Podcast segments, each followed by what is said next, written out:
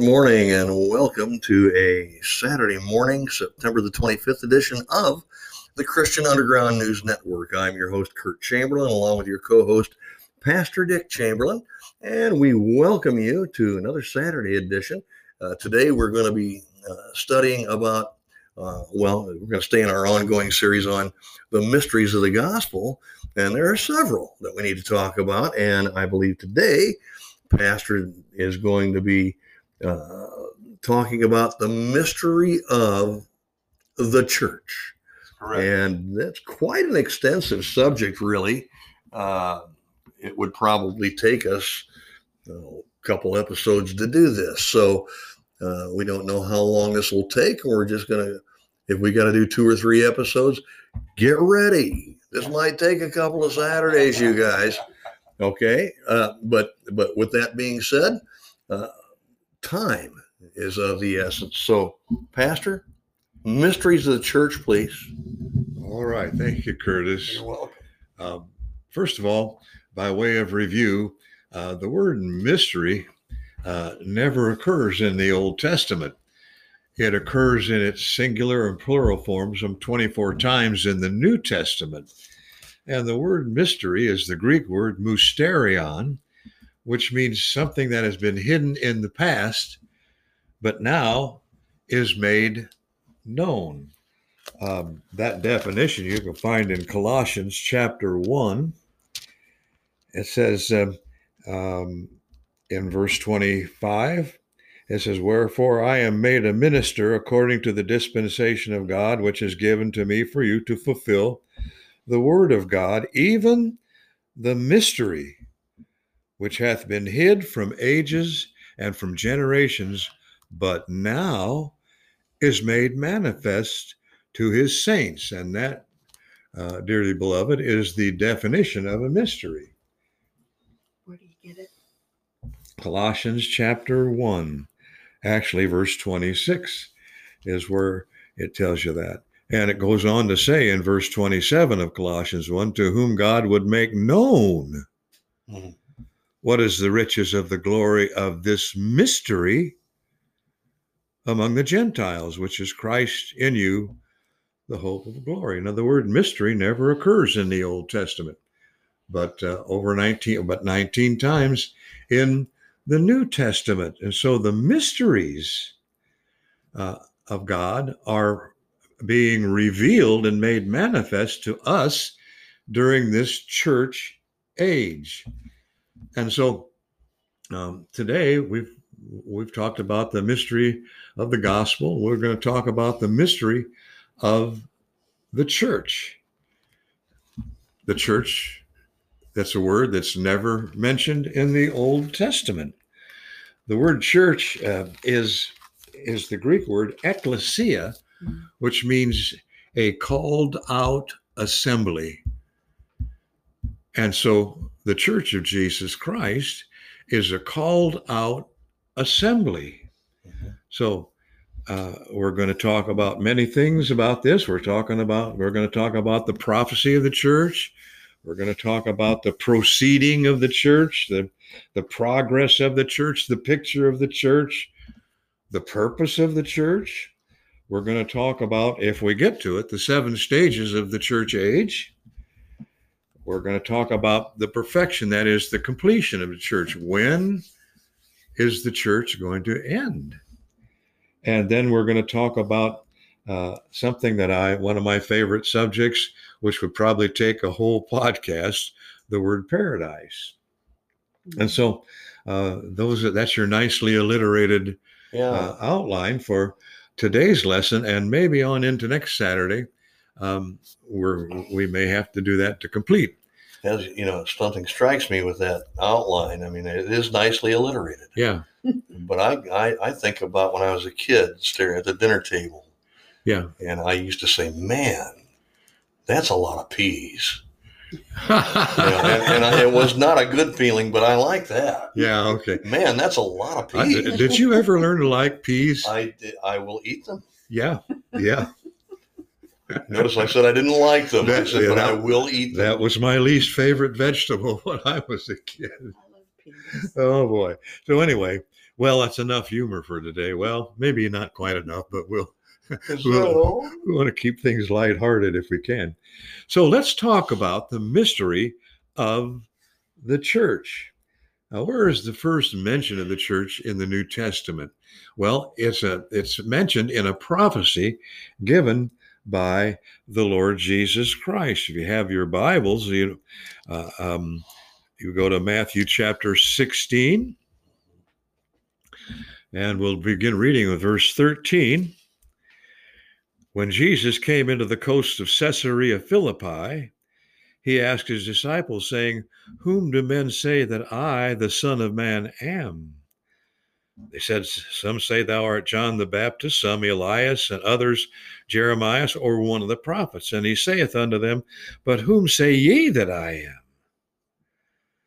Simon Peter answered and said, Thou art the Christ, Son of the living God. And Jesus answered and said unto him, Blessed art thou, Simon Barjona, or Simon the son of, of uh, Jonah, for flesh and blood hath not revealed it unto thee, but my Father which is in heaven.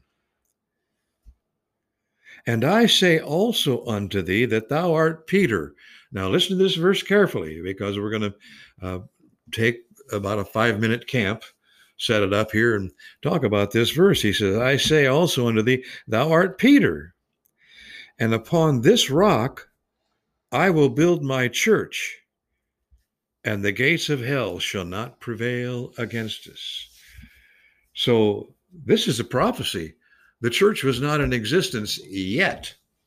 And, and we'll tell you when it came into existence, but it wasn't into existence yet. And this is a prophecy. Now, uh, the word Peter uh, comes from a Greek word which means rock. Yeah. And is is more clearly uh, translated with the Aramaic word Cephas. Cephas, yeah. Yeah. But when Jesus says, Upon this rock, I'll build my church, he wasn't talking about Peter because he uses a different Greek word for rock. And he was talking about himself. So, folks, and Uh-oh. I know, oh, oh, Uh-oh. uh, that that uh, uh, uh, that our Roman Catholics, the church was not built upon Peter, No, it was not. and he was not the first pope. The church of Jesus Christ, according to this verse, was built upon the rock which is called Jesus Christ. Remember in Exodus when the Jews were out in the wilderness and they were thirsty and they needed water Mhm. and uh, and uh, Moses went over and took his staff and he smote the rock. Mhm. By the way, he smote it twice and he shouldn't have, but he smote the rock and out came water, living water. And in John chapter 1, John mentions this this situation and he says that rock was Jesus. Mhm. Mhm. And so this rock in Matthew chapter 16, verse 18, is Jesus Christ upon whom the church is built. Now understand, there was no church, there was no church yet Mhm. Not until Acts chapter 2. until Acts chapter 2, and you're getting ahead of me again, aren't you? No, just mentioning not until Acts chapter Yeah, 2. Yeah, he grew up in the house of a preacher, so uh, he has to know these things, and he does, by the way. And so uh, that is the number one, the prophecy of the church. And so, since Jesus said it, it's a done deal in the mind of God already. Acts chapter 15, verse 18 says, Known unto God are all his works from the beginning. God always had the church in mind from eternity past. Mhm. And it was always going to come to pass after the death, burial, and resurrection of our Lord and Savior, Jesus Christ. And so uh, that's the prophecy Mhm. concerning the church. Now, what is the church? Well, we've already talked about it. It's a called out assembly. By the way, that indicates that we believers ought to regularly attend an, assemb- an assembly where there's a pastor and some deacons, and where the word of God is faithfully and uh, and uh, forcefully taught in that local assembly. And if you can't find a church like that, um, uh, need to pray about it.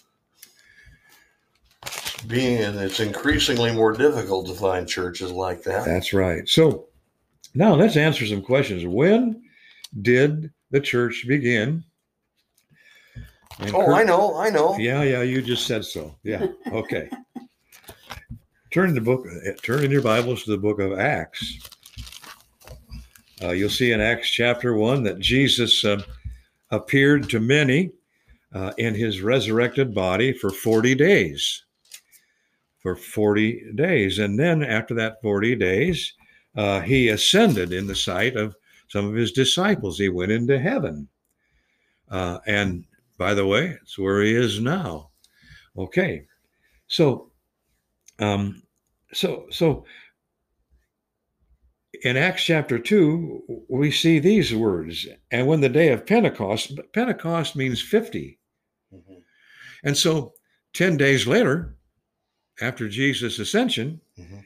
there were a group of people that were gathered. It says uh, they they were all with one accord in one place, and suddenly there came a sound from heaven as of a rushing mighty wind, and it filled the house where they were sitting. And there appeared unto them cloven tongues, like as of fire, and it sat upon each of them, and they were all filled with the Holy Ghost, and began to speak with other tongues.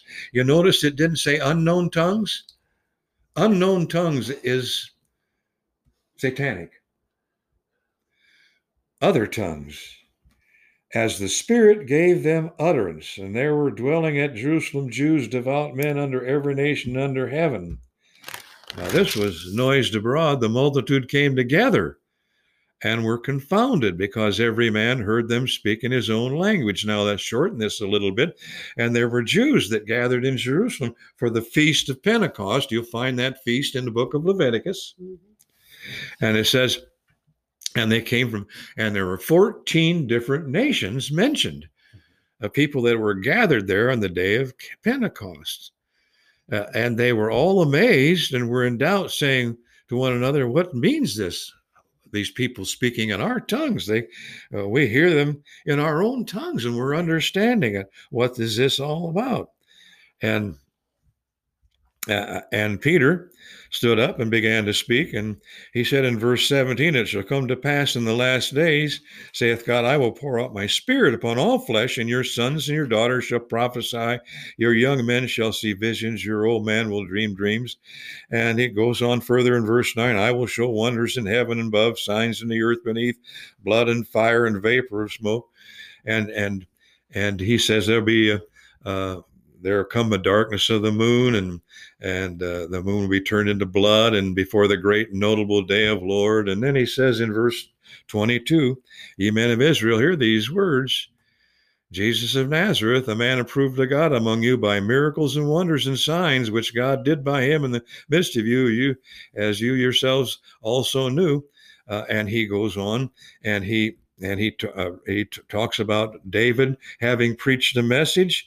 Um, and verse 28 uh, the holy spirit has made known to me the ways of life and shall make me full of joy with thy countenance. And and uh, in verse 31 seeing this before spake of the resurrection of christ that his soul was not left in hell and jesus raised him up.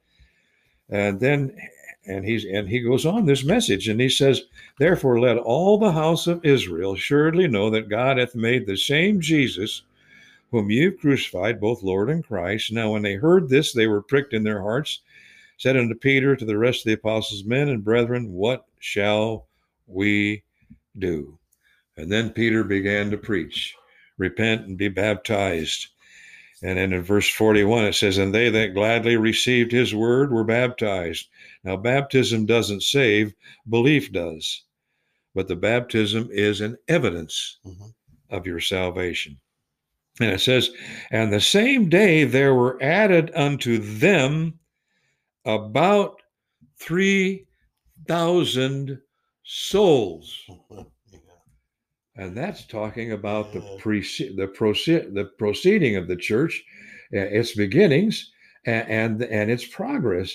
In Acts chapter two, verse forty-one, we see that there were three thousand people that got saved, repented, baptized, and they were and they became a part of the body of Christ. And we'll talk about the church as a body in just a moment.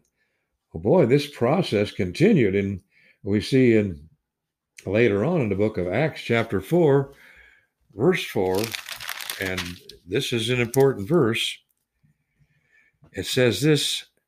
It says this that uh, well, let's let's go back to to um, Acts chapter two, verse forty-seven. Acts chapter 2, verse 7. They they these 3,000 were praising God and having favor with all the people. And then it says this the Lord added to the church. Yep. Well, can you can you imagine giving an invitation where three thousand people came forward? I just can't imagine. I just can't imagine. Wow. But I'd love to see it.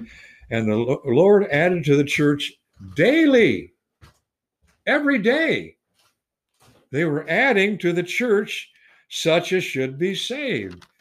Now, I wanted you to go to Acts chapter 4, verse 4, and we see that uh, the, that the, the, the multitude of saved people was growing exponentially.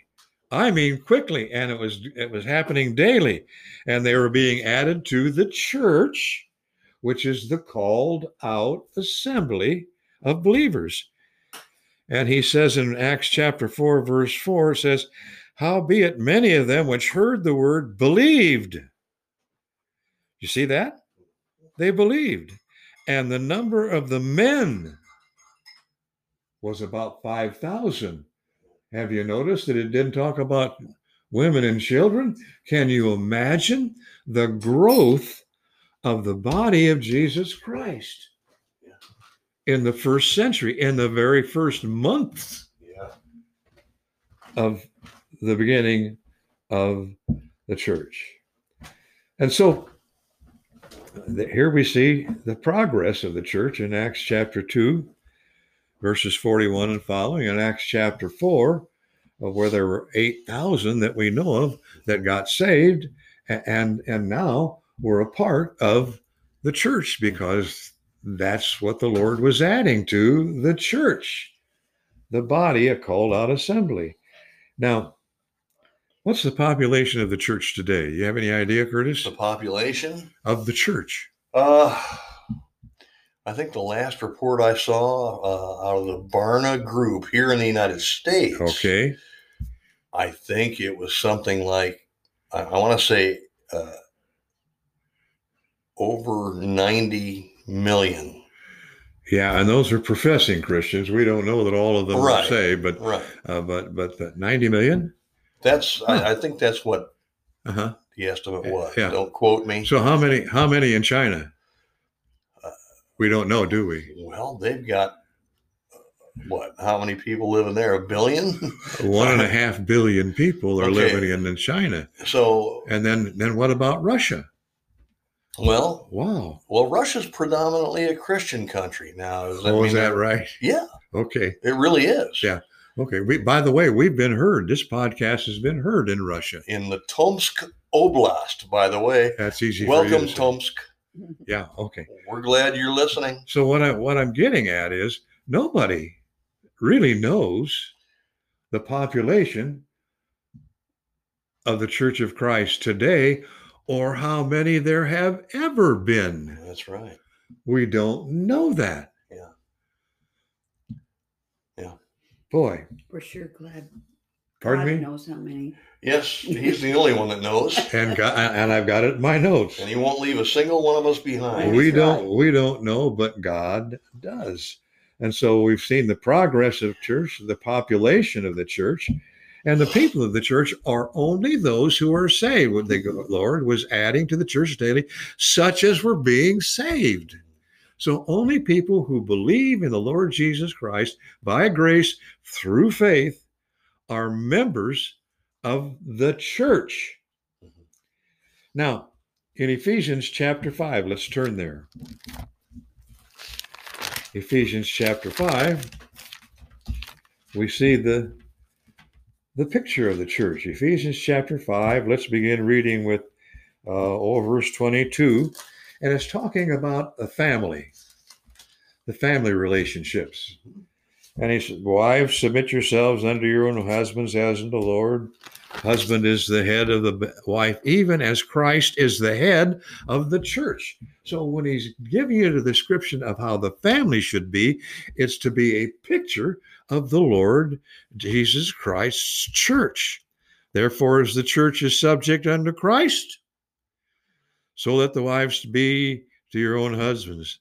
Ah, husbands, you say you're going to lord it over your wife? Better not, because look what it says ne- next. Husbands, love your wives, even as Christ also loved the church and gave himself for it. Wow. Sharon, I'm supposed to love you that way. Mhm. I'm sorry if I don't always. I'm human, but I try. Okay. Verse 28, Ephesians 5 says, So ought men to love to love their wives as they love their own bodies. He that loveth his wife loveth himself. And then he goes on to talk about we are members of his body. Verse 30, Ephesians chapter 5, verse 30. We are members of his body. For this cause shall a man leave his father and mother, shall be joined unto his wife. They two shall be one flesh. And he's talking about, he says, this is a great mystery in Ephesians 5:32. But I speak concerning Christ and the church. And so the picture of the church is like a family with a husband, a wife, a mother, a father, and children. By the way, the children are those who came into the family after the parents. And this is the way it should be with us. We should go out and win souls to Jesus Christ, since we are the mature ones and we need to bring forth children of belief. Now, so the church is re- referred to then in picture as as a bride. Look at John chapter 3 verse 29. John chapter 3 verse 29. It says he that hath the bride is the bridegroom. And who is that? It's the Lord Jesus Christ. He's the bridegroom, and he's talking about the people who are saved. But the friend of the bridegroom, which standeth and heareth him, rejoiceth and greatly because of the bridegroom's voice. And this my joy, therefore, is fulfilled. So uh, the church is talked is called the bride of Christ.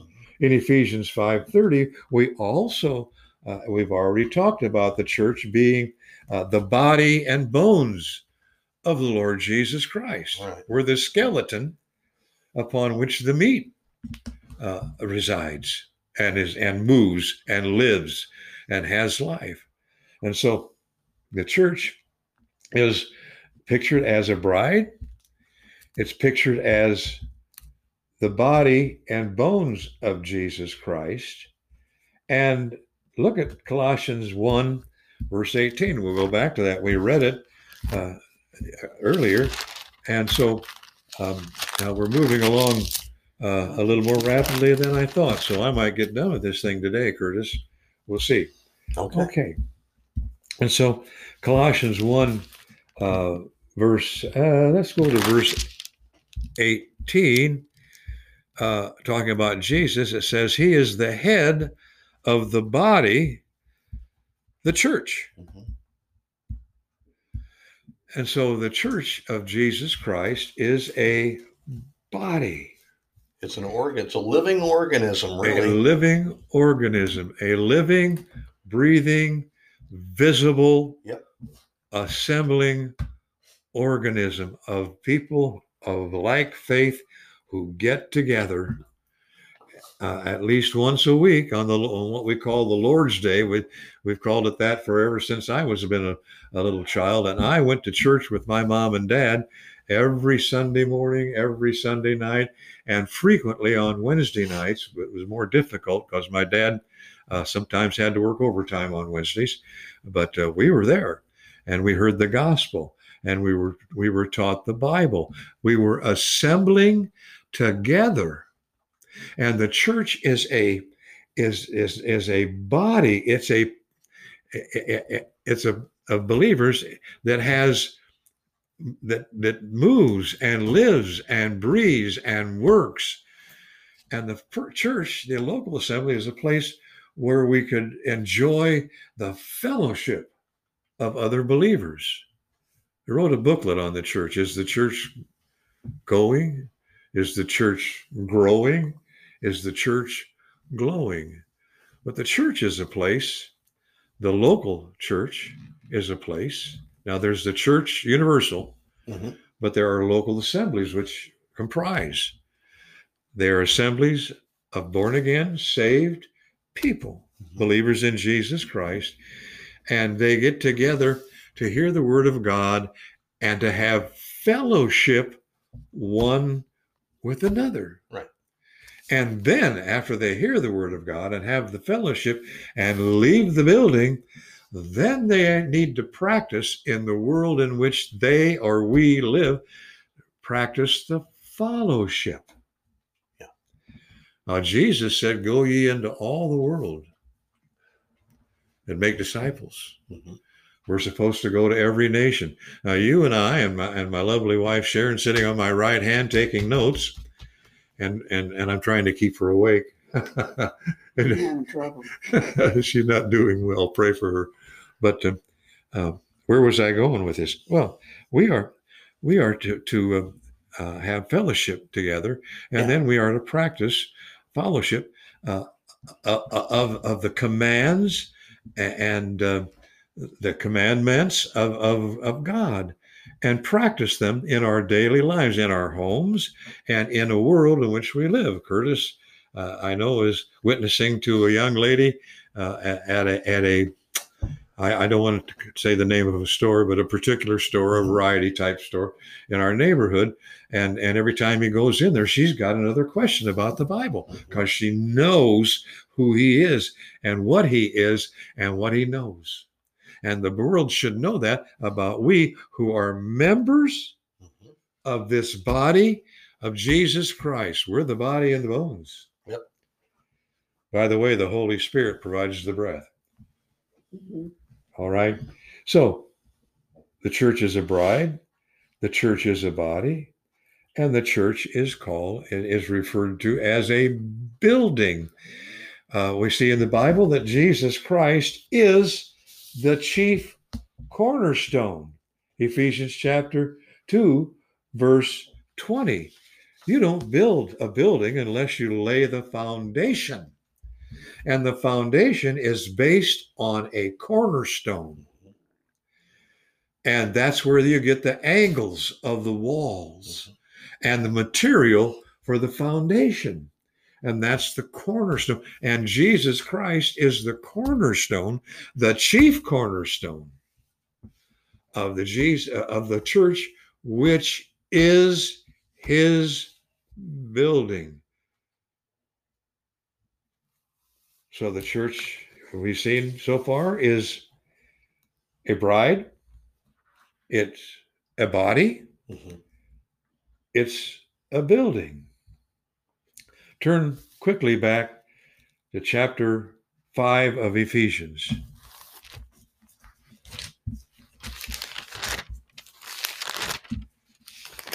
If you can hear the turning of our pages, that's what we're doing. There's three people turning Bible pages at this table. Um, three people who love the Word of God, by the way. And so in chapter 5 of Ephesians, verse 27, we see the purpose it says this with regard to the husbands and the wives. He says 30 seconds, Pastor. Okay. It says it says that he might sanctify, cleanse it with the washing of the water by the word, that he might present it to himself a glorious church, not having spot or wrinkle or any such thing, but that it should be holy and without blemish. And that's the purpose of the church.